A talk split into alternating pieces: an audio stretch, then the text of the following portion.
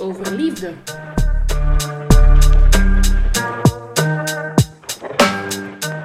Ik ben Ans. En als je mijn liefdesleven in geluid zou moeten omschrijven, dan klinkt dat een beetje zo.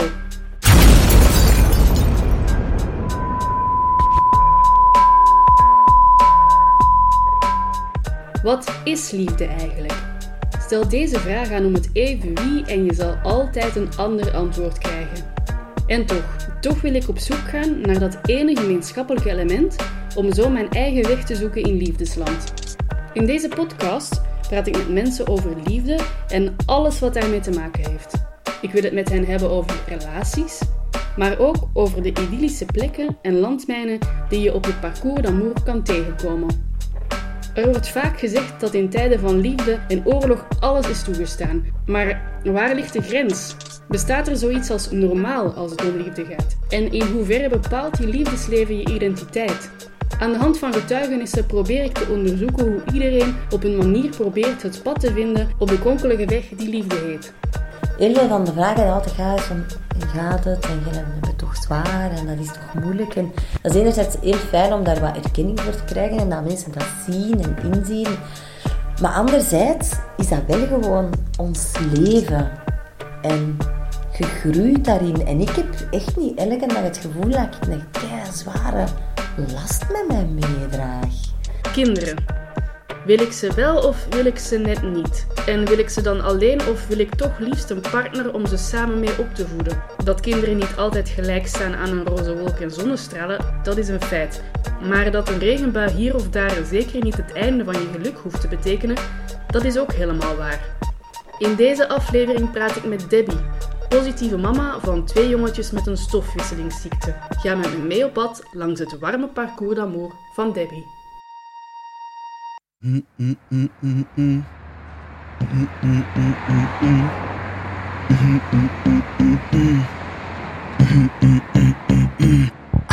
Debbie, um, je hebt twee kinderen die een beetje anders zijn dan andere kinderen. Kan je eens gewoon van in het begin uitleggen wat er net anders is aan die kinderen?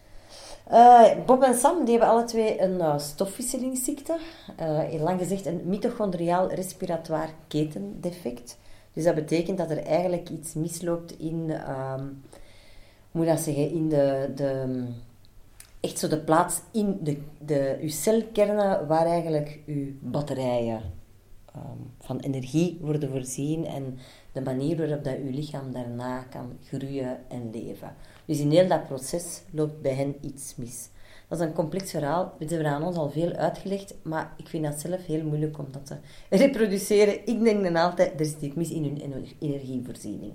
Dus eigenlijk in de manier waarop dat zij glucose verwerken en omzetten in energie. En dat vindt plaats in de kern van hun cellen. En die cellen zijn verspreid over heel hun lichaam. Wat dat maakt dat um, in heel hun lichaam er ook uh, beperkingen zijn, om het zo te zeggen. Um, dat is bij hun alle twee een beetje anders. Bij Bob, dat is een oudste, die is tien ondertussen, die uh, hoort niet. Dus die heeft twee CI's, dat zijn zo hè, implantaten, om te kunnen horen. Die stapt ook heel moeilijk, die ziet ook niet zo goed. Uh, dus motorisch heeft hij wat achterstand. Cognitief is hij op zich wel oké, maar ook daar zit ook wel wat vertraging op, omdat hij heel lang niet gehoord heeft. De jongste, die is nu zeven geworden, die heeft exact hetzelfde als, uh, als de Bob. Alleen is die een uh, cognitief wel sterker, omdat hij wel hoort. Dus ook qua taal en zo, qua uitspraak, kan hij veel beter zijn plan trekken. Maar ook hij ziet niet goed en is motorisch ook zwak. Dus dat uitziet in de fijne motoriek, maar vooral ook in de grove. Dus die kunnen wel stappen, dat is heel moeilijk. Die dragen ook zo van die spalkjes, samen met een looprekje. Die hebben zo'n grote buggy, een rolstoel enzovoort. Maar cognitief valt er dan op deze moment toch niet zoveel uh, te merken eigenlijk. Nee. Dus ja, die hebben een heel pakketje. Wanneer hebben jullie voor het eerst gemerkt dat er iets, iets vreemds was aan de kinderen? Uh, bij Bob was dat, uh, als baby was hij heel gewoon eigenlijk. Was er eigenlijk niet veel op te merken. Ik was uh, zwanger samen met nog andere mensen, dus we konden dat ook van de andere baby's wel heel nauw opvolgen. en als die een, moest leren stappen, dus dat zo tussen U1 en U2, dan deed hij dat niet. Dus, en de andere kinderen deden dat wel, dus waren we toch al een beetje gealarmeerd. Dan zijn we naar de kinderzicht geweest, naar de kinderarts enzovoort. Maar die zijn allemaal, ja, die volgt gewoon een ander pad. Dus op zich is dat nog niet raar. En dan, ehm, rond die zijn twee jaar, merkten wij ook dat hij qua taal ook wel veel trager ontwikkelde. En wij vaak die zijn gehoor laten testen, maar ook daar, de, die artsen altijd, die testen daar zo met die tuutjes en zo, dat was altijd normaal. Um, van nee, daar is niks mis mee. Dat komt wel, die taalontwikkeling. En dan, ik denk, als je oh, bijna drie of zo was, was er dus een hele zware dag geweest. Was een vriendje blijven slapen en die was, allee, dat was zwaar geweest en die was heel opgewonden. En opeens, dat was, oh, s morgens nog, viel die precies uit. Dat was kei raar. Dus die kreeg krampen in zijn, in zijn handjes en in zijn voeten en die kon niks meer. Die kon amper nog praten, die kon niet meer stappen. Dat, ja, echt precies dat je zo de stekker uittrekt en dat kind valt niet in slaap, maar is kapot. En dan waren wij wel echt gealarmeerd en dachten we, maar deze is echt niet normaal. Uh, zo terug naar de kinderarts gegaan, dan zijn we uiteindelijk bij de neuroloog teruggekomen. Maar ik was toen eigenlijk hoogzwanger van de tweede, van de Sam. En die neuroloog, um, dokter Kenis van de UZ in Antwerpen, echt een kei goeie, waar dat dekt ook een goed gevoel bij. Super veel onderzoeken gedaan, met spoeden, maar ik dan zelf, alleen omdat ik dan zwanger was, die zegt, ja, ik wil dat wel weten. Um, ook daar neurologisch niks mis, eigenlijk allemaal in orde. Maar zei ze van, ik merk toch iets anders, dus ik wil zijn urine eens onderzoeken. En dan bleek dat er in die urine een bepaalde afvalstof zat, dat je enkel aanmaakt als er een probleem is met je stofwisseling en dus met je mitochondrie. En dan wisten we zo wel ongeveer welke richting dat was. Maar we wisten totaal nog niet wat het een impact daarvan was, wat dat betekende wisten dan wel dat er één kans op vier was dat Sam, de baby in mijn buik, dat ook ging hebben. En je hoopt dan natuurlijk van niet, maar oké, één kans op vier is wel veel. Hè? En dat bleek dan later ook zo te zijn. Maar dus ja, dat is niet van de ene dag op de andere, van uw kind wordt geboren met een pakket beperkingen. Dat was niet zo. Dat is heel geleidelijk aan, bij allebei, ja, gegroeid. Uh, dat is eigenlijk een progressieve ziekte, dus dat wordt in principe altijd maar erger en erger. Bij Bob en Sam ja, die beperkingen worden groter, maar dat is niet... Um, die zijn stabiel. Dat is een ziekte die bij heel veel andere kindjes heel, heel, heel erg is. In andere vormen. Hè. Kindjes die op hun negen maanden overlijden, dat is bij ons niet aan de orde. Dus dat, dat maakt dat toch een beetje anders. Ze hebben een speciaal dieet, hè? Ja. Hoe zit dat juist? Ja, dus die mogen door, omwille van een stofwisselingsziekte, dat is, of type stofwisselingsziekte die zij hebben, geen snelle suikers eten en die moeten zoveel mogelijk trage suikers eten en vetten. Uh, dus die mogen geen gewoon koekjes, gewone snoep, frisdrank enzovoort hebben. Die moeten heel veel eigenlijk, zo bruine pasta of bruine rijst of patatten, maar ja, dat lusten ze helaas niet. Maar uh, bijvoorbeeld een chipje, dat moet niet overdrijven natuurlijk, omdat er ook slechte stoffen in zitten. Maar dat is eigenlijk helemaal niet erg voor hen. Of een keer meer frietjes eten, zo. Of boter en veel olie. Of, onze Bob is wat te, te mager, dus die moet nu echt zo'n roomdieet volgen. Dus we moeten dat kind bij alles room geven. Dus ja, die moeten ook... Eigenlijk moeten die zes keer per dag eten. Dus Um, en die moeten extra vitamine hebben en die krijgen zo, ja, Fantomal, dat is zo, ja, je moet dat mengen in, in water en dat is eigenlijk zo energierijk poeder. Ene schep is één patat. En daar moeten die wel wat van binnen krijgen. En die hebben geen kans op overgewicht dan? Jawel, bij, ander, bij veel kinderen is dat een risico. Ja. Maar bij Bob en Sam is dat voorlopig niet aan de orde. Nee. En als ze dan als ze niet dat dieet volgen, wat gebeurt er dan? Dat dieet en alles rond voeding, dat is echt het aller, allerbelangrijkste. Dus voor die ziekte, er, zijn geen, er, zijn geen er is geen medicatie voor op dit moment. Ook, dat is een genetisch defect dat zij hebben. Maar dat genetisch defect is nog niet gevonden binnen hun DNA. Dus dat is een zoektocht die al heel lang bezig is dat gaat tot dan gaat dat zoals Frankrijk. Allee, dat loopt binnen het USA. Wij weten daar eigenlijk zelf niet altijd iets van. Maar we weten wel dat het genetisch defect nog altijd niet ontdekt is. Dus dat wil zeggen, ook in de toekomst moest daar ooit iets op gevonden worden dat ze ehm, het genetisch defect in uw celkernen kunnen vervangen met die bepaalde therapie. Ja, dat is wel eens niet aan de orde, want we, weten, we hebben het defect niet. Dus medicatie voorlopig niet aan de orde. Dus dat dieet is eigenlijk super belangrijk. Want dat maakt dat die stofwisseling zo normaal mogelijk gaat reageren. Dat er niet te veel energie wordt verbruikt, zodat dat lijf op zoek moet naar andere plekjes om energie te halen en cellen gewoon kapot gedaan worden. Ja, want dat is bijvoorbeeld dat op zijn gehoor, zenuwen of bij hun oogzenuwen, daar zitten veel mitochondriën in. En dat is de reden waardoor dat achteruit gaat. Um, dus dat dieet dat is eigenlijk super belangrijk. Dus als zij dat goed volgen, dan zijn die stabiel, is dat oké. Dat is ook het grootste risico als die ziek worden. Ehm, en die hebben buikgriep bijvoorbeeld, en die houden geen eten binnen, dan moeten wij echt na één dag naar het ziekenhuis en dan moeten die aan de bakster om glucose te krijgen. Dus dat is, dat is zo wat onze, onze paniek, allee, als er iets mis is.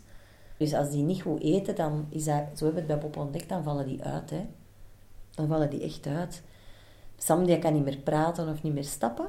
Bij hem zit dat op de, op de spieren in de motoriek in de, in de mond. Uh, uh, dan zien ze ook alle twee heel slecht.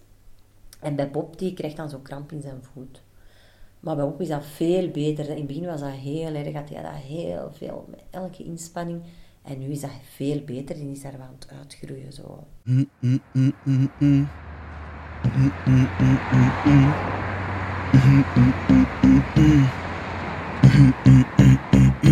Het is denk ik algemeen wel wat geweten dat het eh, sociaal systeem in België voor mensen met een beperking dat dat nog niet helemaal op punt staat. Veel mensen die staan jaren op een wachtlijst mm voor financiële steun of hulp. Um, en anderen die moeten ook belachelijken of bewijzen dat ze iets voor hebben. Mm -hmm. uh, is dat bij jullie ook zo geweest? Ik denk dat wij daar zo wat uh, um, een van de meer gelukkigen in zijn op dit moment. Hè? Want allee, er zitten verschillende fases in heel dat traject. Hè? We hebben alle twee gestudeerd, we zijn alle twee mondig, wij weten onze weg te vinden binnen een, een hele administratieve mallenmolen. En wij zijn op het juiste moment de juiste mensen tegengekomen. Bij de mutualiteit iemand goed, bij zo u, uh, een goede arts die u goed op weg helpt in het USA, waar dat, dat traject voor ons goed vertrokken is. Dus de basissteun die er is, waaronder bijvoorbeeld uw verhoogde kinderbijslag, waar je heel veel mee kunt doen, um, en ook uw zorgtoelage, dat komt dan via de zorgkas, via de mutualiteit. Dat is een puur administratief proces. Je moet effectief bewijzen dat je het hebt. Dus die kinderen die moeten om de zoveel tijd bij een vreemde arts komen. En dan moet je inderdaad bewijzen, laten zien en een uitleg geven wat, wat er met die kinderen is. Hè. Nu bij ons, omdat die zoveel verschillende beperkingen hebben, hebben wij wel makkelijk toegang tot dat stuk van het verhaal. Maar dan hebben we nog een heel ander stuk. dan hebben we het stuk zo rond uh, persoonsgebonden of persoonsvolgende financiering, dat dat zo van naam verandert, waar dat wij op een dag wel beroep op gaan moeten doen als Pop en Sam volwassen zijn. En dat is veel moeilijker en veel complexer. Um, en dat hangt heel hard af van het netwerk en de steun dat je hebt en het feit dat uh, je ouders zich goed in hun vel voelen en goed voor je kunnen zorgen. Op deze moment hebben we dat niet nodig, maar dat gaat later wel komen. En dat zit, in, allee, dat zit in Vlaanderen niet goed. En dat heeft gewoon met een politieke keuze te maken. Dat er niet genoeg middelen daar naartoe gaan. Dat zijn keuzes, hè. Ja. Als je een tip zou kunnen geven, zowel naar mensen gewoon als naar onze regering, wat zou dat dan zijn? Ja, dat, dat... Ik heb net negen maanden, oh nee, niet in deze job, maar in een vorige job, op een mutualiteit gewerkt, waarin echt op de dienst voor personen met een handicap. En eigenlijk heel het begeleidingstraject naar budgetten en naar hulpmiddelen toe. Er is één ding waar het altijd over gaat, en dat is middelen. Ja? Dus maak middelen vrij. Allee, dat is echt een groot probleem. Er zijn mensen die heel triestige bestaan leiden gewoon over een gebrek, omwille van een gebrek aan middelen. En die middelen zijn er. Hè. We leven in een rijk land waar er gewoon keuzes worden gemaakt van waar middelen aan te besteden. Ik ga ervan uit dat daar goede keuzes in worden gemaakt, maar ja, het is gewoon een keuze. Dus, uh, um, dat is één stuk natuurlijk, dat is middelen, mensen verder helpen. En, um, en dan zitten ze op een heel moeilijk stuk, maar dat is een zware discussie, daar met veel mensen over gediscussieerd. Bijvoorbeeld als het gaat over onderwijs, wilde inclusief onderwijs, of is dat eigenlijk niet nodig? In onze ervaring, wij zijn super tevreden over het bijzonder onderwijs. Onze kinderen hadden zelfs met extra middelen in een gewoon onderwijs altijd het gevoel gehad dat ze minder waren dan de rest. En dan moet je nog heel veel preventieve maatregelen nemen en communiceren en mensen uh, um, ja, de perceptie proberen te wijzigen. Het is wat dat is. Hè. Mensen met een beperking zijn een minderheid en zijn een, een beetje anders dan de anderen. Dus dat is heel fijn dat die aanvaard worden, maar dat maakt, het, dat maakt geen verschil, hè. Ehm, maar ik, allee, als ik daarmee discussieer over andere mensen, ik heb vaak een beetje een andere mening. Je hebt een theoretisch verhaal en je hebt een verhaal in de praktijk. En wij staan met ons twee voeten in de praktijk en wij zijn zo blij met het feit dat er, dat er hulpmiddelen zijn, dat er aangepast onderwijs is, dat er een hele hoop begeleiding is. Want dat geeft die kinderen zelfvertrouwen, dat ondersteunt hen en dat gaat ervoor zorgen dat dat mensen zijn die sterker in hun stoelen gaan staan. Hoe komt dat, denk je, dat de regering zo weinig aandacht of, of die keuze maakt om zo weinig middelen te investeren in? Maar er worden wel veel middelen geïnvesteerd. Hè? Allee, daar wordt wel veel geld in gestoken. Het is ook niet, denk ik, dat, dat men daar niet mee bezig is. Maar ja, volgens mij... Ik, wat weet ik ervan? Hè? Dat, is, dat zijn politieke onderhandelingen, lijkt mij. Waar dat je gewoon niet de misschien niet de sterkste lobbyisten hebt. Dat is, een, ja, of waar dat bepaalde lobbyisten een sterkere stem hebben in het debat dan anderen. Ehm, en waardoor dat in de verdeling van middelen ehm, bepaalde dingen belangrijker worden bevonden dan andere. Jullie zijn als koppel heel bezige mensen, heel sociale mensen, mhm. met een groot netwerk ook. Uh, jullie ook heel veel interesses. Maar jullie kinderen hebben wel wat meer aandacht nodig dan andere mhm. kinderen. Hoe, hoe pakken jullie dat aan als koppel? Ja, we, komen zojuist terug van drie weken vakantie met de kinderen, dus dan is die focus daar juist heel hard op. Wij doen wel heel veel zelf, omdat de zorg voor de jongens, dat is zwaar. je kunt die niet zomaar naar de grootouders brengen en verwachten, gelijk soms bij andere kinderen, dat de grootouders die een week mee naar de zee nemen. Dat gebeurt bij ons niet, om verschillende redenen, maar ook vooral omdat die zorg, dat is wel heel zwaar. Um, ik ben zelf een hele tijd minder gaan werken, 60% gaan werken, ook vooral het administratief en naar school brengen enzovoort. Hè. Dat is ook allemaal anders. En nu is uh, de kriek en mijn man werkt nu minder, ik werk terug voltijds. Maar wat dat voor ons heel veel veranderd heeft, is de keuze voor uh, de school. Dus Bob en Sam zijn alle twee gestart in het gewoon onderwijs. En eigenlijk liep dat in het kleuteronderwijs wel oké, mits wat aanpassingen. Maar wij merkten dat dat ten eerste voor hen keizwaar en eigenlijk ook voor de school. Bob en Sam zijn heel lieve kinderen, dus leerkrachten hechten zich daar ook aan en willen het beste uit die kinderen halen. Maar dat gaat niet, die volgen een ander traject en die kunnen veel minder. En hebben we uiteindelijk toch beslist om die naar bijzonder onderwijs te laten gaan. Eerst Bob en dan Sam sinds dit jaar. En dat is type 4. En alle therapie zit daar in het onderwijs.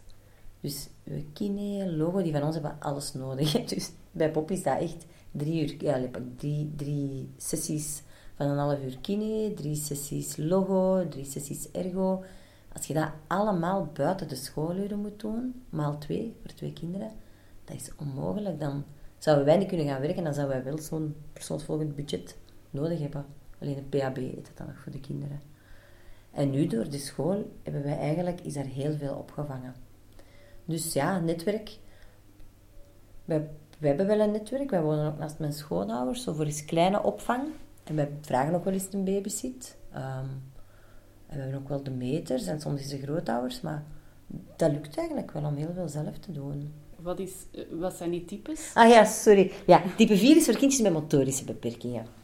Uh, type 2 is voor kindjes met cognitieve en met verstandelijke beperkingen. En dan heb je denk ik type 1 voor kindjes met leerstoornissen. Ik denk type 9 of type 9 is autisme, na, zo, heel het ISS-spectrum.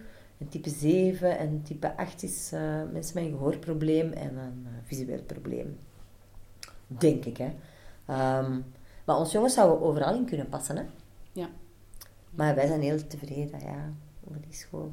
Is de problematiek van mensen met een beperking in onze maatschappij genoeg gekend? En, en krijg je bijvoorbeeld als je op restaurant gaat nog altijd vreemde blikken? Want dat hoor je ook soms wel. Ja, vreemde blikken, maar misschien ben ik daar te ongevoelig aan. Hè? Ik apprecieer dat heel hard als mensen iets komen vragen. Kinderen zijn kei direct, hè. Dus bij ons jongens, dat is wel zichtbaar, hè. Die, dragen die spalkjes in de zomer. Ja, ziet het dat, hè. Dus een kind dat komt vragen van, ah, waar heeft hij aan zijn benen? vind dat perfect, hè. Want ik of de kinderen zelf ondertussen, we kunnen dat uitleggen. Hè. Dan zeg ik, ja, die hebben een stofwisselingsziekte, kunnen niet goed stappen. En dat helpt hun om hun spieren te trekken. Voilà, en het kind gaat verder. En dat is normaal. sommige volwassenen, we waren nu op vakantie, was een Nederlandse vrouw. En die vroeg dat. Zij vraagt mensen die zelf mensen in hun omgeving hebben met een beperking.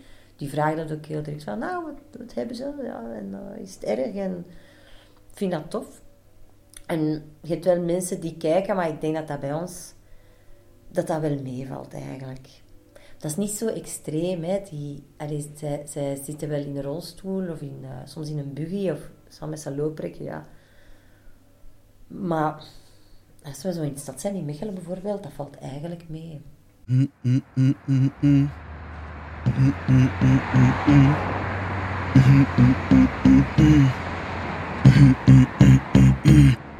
Heeft het feit dat jullie kinderen een beperking hebben een invloed op jullie relatie gehad? Ja, tuurlijk. Ja, als, je, als je gewone kinderen hebt uh, van 7 en 10, is je leven al terug veel meer open en vrijer dan dat dat van ons nu is. Hè? Dus ja, wij zijn altijd betrokken op de kinderen. Wat dat maakt dat de kinderen er ook heel veel bij zijn. Dat je minder tijd hebt voor jezelf. Dat, dat, dat je er veel bewuster mee moet omgaan en bewuster tijd voor moet maken. Dat je veel meer moet regelen. En daar maken we ook wel ruzie over. Hè? Over uh, alles komt soms bij ene persoon. Of een, van de twee heeft het gevoel dat alles bij die persoon komt. En hebben gewone gezinnen ook. Hè? Maar bij ons wordt dat allemaal nog eens uitvergroot. Omdat er gewoon veel meer is. En ook wij gaan er alle twee anders mee om. Hè. Ik ben daar heel rationeel in. Ik zeg er, dat is een progressieve ziekte, maar ik ben niet in staat om mij zorgen te maken over iets wat ik niet weet wat er kan komen. Dat is totaal onvoorspelbaar. Ik weet dat niet, de artsen weten dat niet, dus ik probeer zo hard naar het nu te kijken. En ik ben ook wel eens pissig op de kinderen en het allemaal beu, maar daar heel het beste van Ik ben daar niet verdrietig om, om de een of andere manier. Ook omdat dat zo toffe kinderen zijn voor de rest. Maar ik werk dat, mijn, ah ja, mijn man is daar, heeft daar soms moeilijker mee. Ja. Ja, dat is zo. Het is misschien een heel harde vraag, maar mocht je geweten hebben dat, het, dat, dat, er, dat die beperking er geweest zou zijn, zou je dan nog aan kinderen zijn begonnen? Maar dat wordt gevraagd, hè, als je zwanger bent. Hè, bijvoorbeeld, allee, bij, ik heb een hele goede gynaecoloog, en, of de andere gynaecologen dat misschien ook doen, dat wordt standaard gevraagd. Als je een kindje hebt met uh, het syndroom van Down en je kunt de keuze maken, wat doe je? En wij hadden toen beslist, ah, dan gaan we dat niet doen, want eigenlijk die impact op ons leven willen wij niet. Maar eigenlijk kun je dat nu achteraf, dat is eigenlijk geen eerlijke vraag. Want ik zou nu niet terug willen ik kan niet voor de krieken spreken hè, met mijn man. Allee, hij kijkt daar wel of niet anders tegenover. Allee, dat is moeilijk. Voor mij niet. Ik ben eigenlijk wel gelukkig met die kinderen. En dat is een ander traject dat je loopt. Maar in onze samenleving wordt heel snel zo... Je hebt het normale traject en je hebt het andere traject. En dat van ons is dan anders en abnormaal. Maar het, is gewoon... Hoe moet ik het nu uitleggen? Dat is niet net hetzelfde als de andere, maar dat is daarom niet minder. Hè? Dat is anders, maar niet minder waardig. Dus wij halen uh, plezier en geluk uit heel andere dingen. Bijvoorbeeld de verwachting dat uw kind op zijn 18 moet gaan studeren, op zijn 21 uit het huis zijn en een eigen leven moet starten. En dat is de cultuur waarin wij zijn opgegroeid en de gewoonten. In heel veel andere gemeenschappen is dat totaal niet zo. Hè? Dus wij gaan dat in ons gezin helemaal anders gaan ervaren. Wil ook wel dat mijn kinderen zelfstandig worden, maar is dat eigenlijk zo erg als die twintig zijn en dat we daar nog samen mee op reis gaan als dat leuk is? Nee, allee. Dus dat, dat, ja, dat, dat, dat is een beetje... Ja, voor, ons, voor mij is dat wel oké op die manier. En het was ook niet zo dan als jullie begonnen te merken dat er iets vreemd was, dat je wereld instortte bijvoorbeeld? Bij mij niet. Nee, bij mij niet. Ik denk bij, bij mijn man wel meer. Maar ook niet instorten, omdat dat, dat is geleidelijk gegaan. Hè. Dat is niet van de ene dag op de andere. Ik denk dat dat misschien een heel andere situatie is. Als je daar opeens boem geconfronteerd wordt en alles wat je daarvoor had opgebouwd valt weg. Bij ons is dat stap voor stap gegaan. Waardoor dat je daar op een heel andere manier mee omgaat en dat je daar gegroeid daar mee in. Dus dat is toch anders. Ja. Praten jullie daar veel over? Ja. Ja, ja ja, dat is heel aanwezig ook allemaal, hè. Maar we zijn het niet altijd eens met elkaar, hè. Nee. En je kunt niet in een ander zijn hoofd kruipen en uh, je kunt elkaar goed kennen en al heel lang samen zijn, maar de ander blijft de ander, hè. Als het dan gaat over dat is liefde, zo die volledige eenmaking en zo, dat geloof ik ook niet in. Ja. Nee, nee, nee. nee. Eh, de ander is, dat is een ander, dat is een ander lijf met andere hormonen en andere chemische processen en wat dan een impact heeft op je denken. Ehm, ja, dus Hoe belangrijk is communicatie dan in een relatie? ja, dat is, dat, dat is echt het belangrijkste. En dat is ook het allermoeilijkste. En dat kijk ik ook in eigen, in eigen boezem, hè, want eh, ze gaat, om- net omdat je zit, zo, eh, Sartre, l'enfer, c'est les autres, dat is heel ver doorgetrokken, maar voor, wat ik daar altijd uit, on, wat ik daar altijd geïnterpreteerd heb, is de ander is de ander. Helemaal één worden met de ander en helemaal begrijpen wat dat die ander zegt en wil en doet, dat gaat niet. Dat kan niet. Dus je moet luisteren en met elkaar praten. En zeker als je kinderen of mensen in je omgeving hebt dat- die veel zorg vragen, ja, vraagt het dan misschien nog meer of misschien op een andere manier. En dat lukt echt niet altijd. Dat is echt super moeilijk. Je, hebt ook, je wilt ook gewoon nog jezelf leven en je hebt je eigen ambities en je, ehm, ja, plannen en zo. Ja. Dus communicatie is heel belangrijk. Dus ja, hadden dat anders willen doen? Dat is dubbel, want hadden geweten dat die een stofwisselingsziekte hadden die een grote impact op hun leven zou hebben gehad, hadden we dat misschien niet gedaan. Maar die kinderen zijn kei gelukkig. Die hebben een leven waar aan levenskwaliteit volgens mij niks mis mee is. Die zijn ook niet, ik zeg het, toffe kinderen, die zijn ook niet gefrustreerd of boos. Of, dus ja. Nee. Maar die gaan niet hetzelfde traject doorlopen als andere kinderen en andere volwassenen. Heb je angst dat die frustratie wel gaat komen op een bepaald moment? Bij Bob niet, omdat Bob eh, is een ander type. En, ja, dat heeft ook te maken met... nee, Die is cognitief wel zwakker, hè.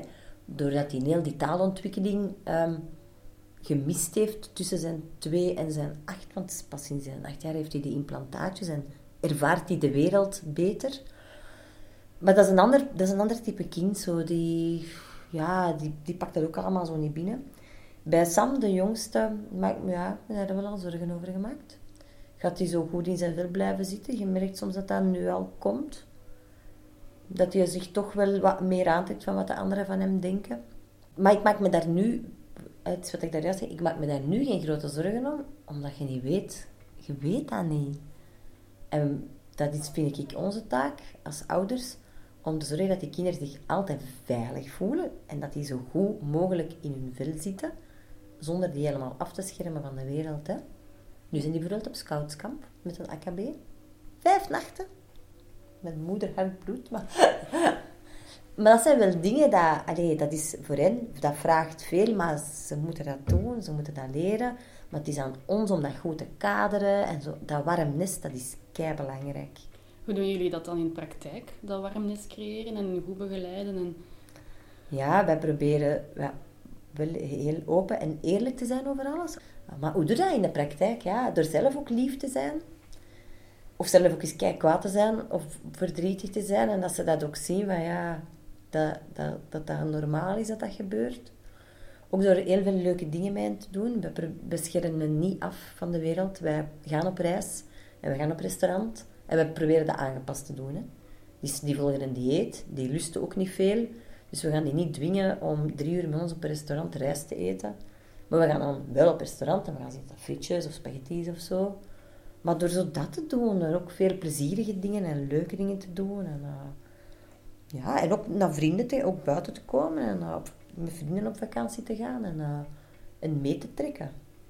Maar ja, dat is zo, ja, Heb je altijd kinderen gewild? Nee. Nee, dat was puur iets heel instinctief. Ik kan dat helemaal niet omschrijven. Nee. Totaal geen rationele beslissing. Daarmee dat ik het ook moeilijk vond om op je vraag te antwoorden van... Wat als je het geweten had? Ik denk niet dat we dat gedaan hadden, omdat dat voor ons niet zo belangrijk was. Maar één, dat is iets instinctief en als dat, dat komt opeens. Maar ja, en dan gaat dat niet meer weg. En niet bij mij, hè. Bij iedereen anders, denk ik. Ja.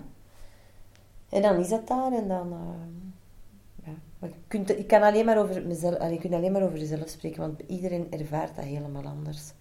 Voor mij was dat echt vanaf dat die baby zo eruit is gekomen, letterlijk, iets heel... Dat is iets heel instinctief en iets heel bizar, vond ik dat.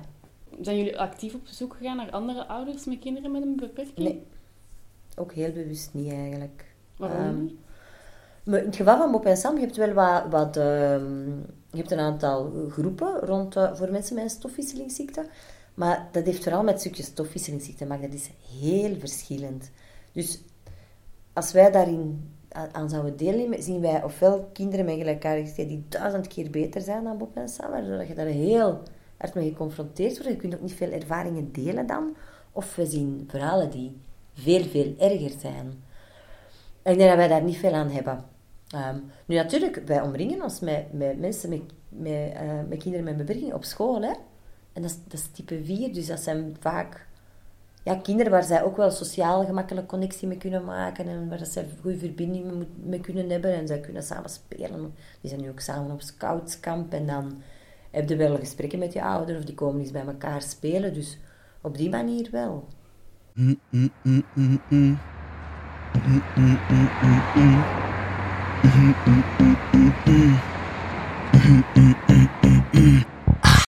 Hoe zie jij de toekomst voor, voor jouw twee zonen? Ja, dat, dat is heel moeilijk te voorspellen. Ehm, en dat zal voor allebei ook heel anders zijn. Bob is minder sterk, de oudste. Dus die zijn traject zal er sowieso anders uitzien. Dus echt zo gewoon in het leven stappen, gelijk jij en ik, gaat die nooit doen. Dus die gaat altijd begeleiding en ondersteuning nodig hebben. Dat is een heel duidelijke doelstelling op school en ook van ons. Dat is om die zo zelfstandig mogelijk te maken. Dat die zo zelfstandig mogelijk wordt. Wat dat betekent, dat, dat weten we nog niet. Hè? Sam is natuurlijk cognitief sterker, dus dat is, een beetje de, dat is nog wat de vraag van wat gaat hij ook cognitief aankunnen? Of gaat het fysiek heel zwaar achteruit gaan, dat hij bijvoorbeeld helemaal niet meer kan stappen? Dat, ja, dat gaat ook een impact hebben. Hè? In mijn ideale wereld blijven die samen. En ehm, hebben die, elk- want die hebben heel veel aan elkaar. Hè? Dat zijn de allerbeste vrienden. Hè? Die, verschillen drie jaar, maar dat is precies een, een, een-eigen tweeling. Eh, dus in mijn ideale wereld blijven die samen, blijven die elkaar heel graag zien en hebben die steun aan elkaar. En ik zou dat fantastisch vinden. In mij, dat is zo'n projectje, of misschien voor later. Ehm, als zij zo in een kleine leefgroep, in een huis, een heel divers huis, waar een aantal mensen met een beperking leven, waar misschien wat senioren leven, waar eh, mensen met een verstandelijke beperking, waar zo vijftiental mensen samen in een huis wonen met begeleiding. Dat je wel een bepaalde manier van leven hebt, dat je een goede dagbesteding hebt en bijvoorbeeld misschien gaat Sam gewoon werken, hè. Maar ik heb zelf voor de kinderen geen enkele verwachting dat die, gelijk wij, in het gewone leven stappen of moeten stappen. Dat gaat altijd met begeleiding en ondersteuning zijn. Maar zo zelfstandig mogelijk. Die gaan ook geen... De kans is heel klein dat die een gezin gaan stichten en kinderen gaan krijgen. Dus dat zijn mijn ver... Maar misschien een gewoon kind hebben, zonder beperkingen, zou je dat ook niet hebben, denk ik. Zullen zij ooit een, een normale relatie kunnen hebben? Dat weet ik niet. Dat weet hij echt niet. Die, allee, de mop is heel, heel verliefd op, op iedereen. Op, eh, op, eh, van alle meisjes. Dus die gaan wel zeker verliefd kunnen worden en een vorm van relatie uitbouwen. Maar het is er een normale relatie. Wat is dat, hè? Ja. Nee, niet gelijk... Ik met mijn man. Nee. Dat zal niet zijn. Gaan die relaties uitbouwen? Ja. Gaan dat liefdesrelaties zijn? Moeilijk te voorspellen. Vriendschapsrelaties hebben die nu al. Dus, maar in welke vorm? Geen idee.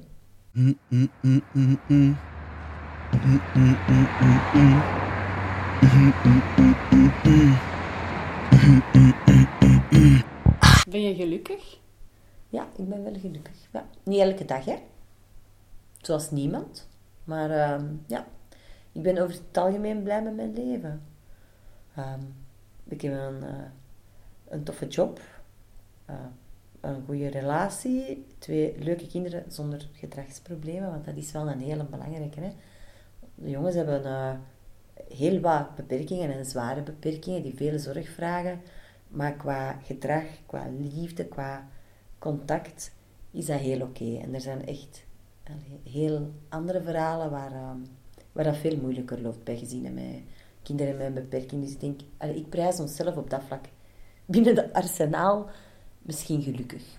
Dus ja, en daarnaast, eh, moeten wij veel aanpassen in, in ons leven, maar je groeit daarin. Hè. Dat, is, ik zeg, dat is niet van een ene dag op de andere. Hè. Wij zijn daarin meegegroeid, dus je blijft wel het grootste deel van je vriendenkring behouden. En mensen van wie dat je het gevoel hebt van, die hebben het moeilijk met die kinderen, of ja, oké, die verdwijnen dan een beetje uit het leven. Dat is jammer, maar ah, misschien komt dat later terug. Ja. Wat is liefde volgens jou? Oh, Hans, wat een moeilijke vraag. wat is liefde? Je hebt daar zoveel vormen in. Allee, je hebt de romantische, je hebt romantische liefde en je hebt uh, liefde, gelijk de liefde tussen Bob en Sam. Tussen die twee broers, dat is echte, warme, authentieke liefde dat er langs alle kanten afspat. En die is misschien even veel waard, of misschien meer waard dan zo de romantische liefde, waar je vlinders in je buik hebt, die dat dan weer weggaan aan een tijd. En dat je een stabiel ding probeert uit te bouwen met twee mensen. Um, maar voor mij is dat, gaat dat ook zo'n stuk over warmte, over veiligheid, over uh, jezelf kunnen zijn, over niet moeten nadenken en op de type van je tenen lopen. Uh, er zijn van elkaar, zo um, elkaar ondersteunen. Dat is voor mij liefde, in, wa in wat voor vorm ook. En dat kan even goed in vriendschappen zijn. Ja. Ik weet niet, is dat een antwoord op uw vraag? ja, maar er is geen juist antwoord. Nee, ja. Er zijn massa's boeken en, uh, allee, ja, filosofieën over, uh, over uitgewerkt en geschreven. Uh, allee, je hebt het, het, je het chemische stuk, hè. Je hebt je lichaam dat een hoop signalen door je lijf uh, stuurt en je hormonen in gang zet. Als er, dat er een chemische reactie gebeurt, die ook weer weggaan aan een tijd. Ik geloof aan mijn fantastisch als mensen zeggen dat ze dat voor altijd hebben bij iemand. Ja. Dus je gelooft niet in de eeuwige liefde? Jawel, wel in, gelijk denk ik daar juist. Ik geloof niet in de eeuwige chemische liefde. Dat is een proces... Allee, volgens, dat is, volgens mij is dat... Voor zover, ik ben geen wetenschapper, hè. Dat is volgens mij een manier om mensen bij elkaar te brengen met als doel u voor te planten. En dan gebeurt er een ander proces, waarbij dat je verbinding creëert met iemand. En dat je bewust of onbewust beslist om bij die persoon te blijven. Ook al is dat niet elke dag fantastisch. Uh, en ook al haalde niet altijd het beste in elkaar naar boven. En dat is ook weer in romantische liefde, in vriendschapsrelaties, in familierelaties. Ja, ja, ja vertrouwen. Ja, vertrouwen hangt ervan af ja, wat, je daaronder verstaat, onder vertrouwen. Hè. Je, je, voor mij betekent vertrouwen dan vooral dat je, um, dat je elkaar ondersteunt dat als er met mij iets aan de hand is, dat ik op, dat ik op u kan rekenen, maar ook andersom, hè, dat je ook iets, dat, dat betekent ook met verbinding, zo, dat er, er zit iets, er is een wederzijds karakter aan, uh, of de basis iets van vertrouwen, hè, uh, in welke vorm dan ook, hè. Um, ja, ik, ben aan het, ik heb zelf ik heb moraalwetenschappen gestudeerd, hè, dus daar kwamen ook wel zo filosofische bespiegelingen over liefde aan bod. Maar ik heb eigenlijk nooit in die vier jaar UNIF, um, in, in al die boeken dat je daarover leest en theorieën, nooit een goed, goed sluitend antwoord daarop gevonden. Dus dat, ja, dat, is een, um, dat is een moeilijke vraag. Hè? Is er nog iets wat je zou willen verteld hebben in dit interview? Iets wat we nog niet echt hebben aangehaald? Um, ja, zo heel veel van de vragen die altijd gaan is van, gaat het? En jullie hebben het toch zwaar en dat is toch moeilijk. En dat is enerzijds heel fijn om daar wat erkenning voor te krijgen en dat mensen dat zien en inzien.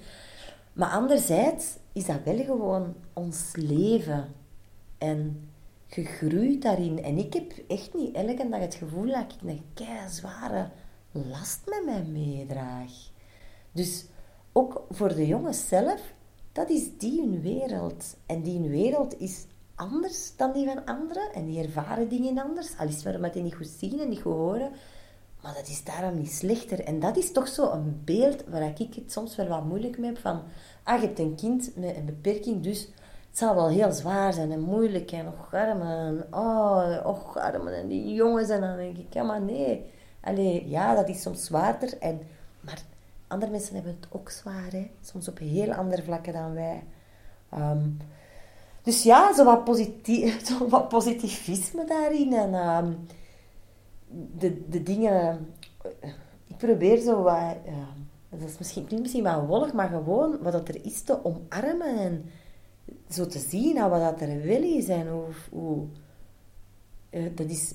Dat is een voorbeeld misschien, ja, maar... Uh, andere mensen, hun kinderen worden tien en die beginnen al te puberen en die nemen nu al, want de kinderen worden heel snel groot, afstand van hun, van hun, van hun ouders. Dus je moet heel snel afscheid nemen van de warme band met je kind. Ik ga dat niet zo snel moeten doen. En eigenlijk is dat een worsteling dat ik op een andere manier ga beleven. Die trager gaat gaan. Ik ga mijn kind wel wat langer bij mij kunnen houden. Ook al werken, werkte aan zelfstandigheid en wilde niet dat die gepamperd worden. Maar eigenlijk is dat ook gewoon kei fijn. Dat je zo gemeenschappelijke wat langer hebt. En zo, ja, dat je zin langer bij je houdt. Ja. En dat zien mensen vaak niet. Dat daar ook heel veel, ja, iets positiefs en iets heel schoon in schuilt. Zo. Dus ja, wat wil ik nog zeggen? Ja. Ah. Dit was Parcours d'Amour, een podcast van mezelf, Ans de Bremme. Met speciale dank aan iedereen die openhartig een verhaal deed, de stad Mechelen, Evita Nocent en de collectivisten, Wederik de Bakker en Conventus. De muziek is van Oude Zak.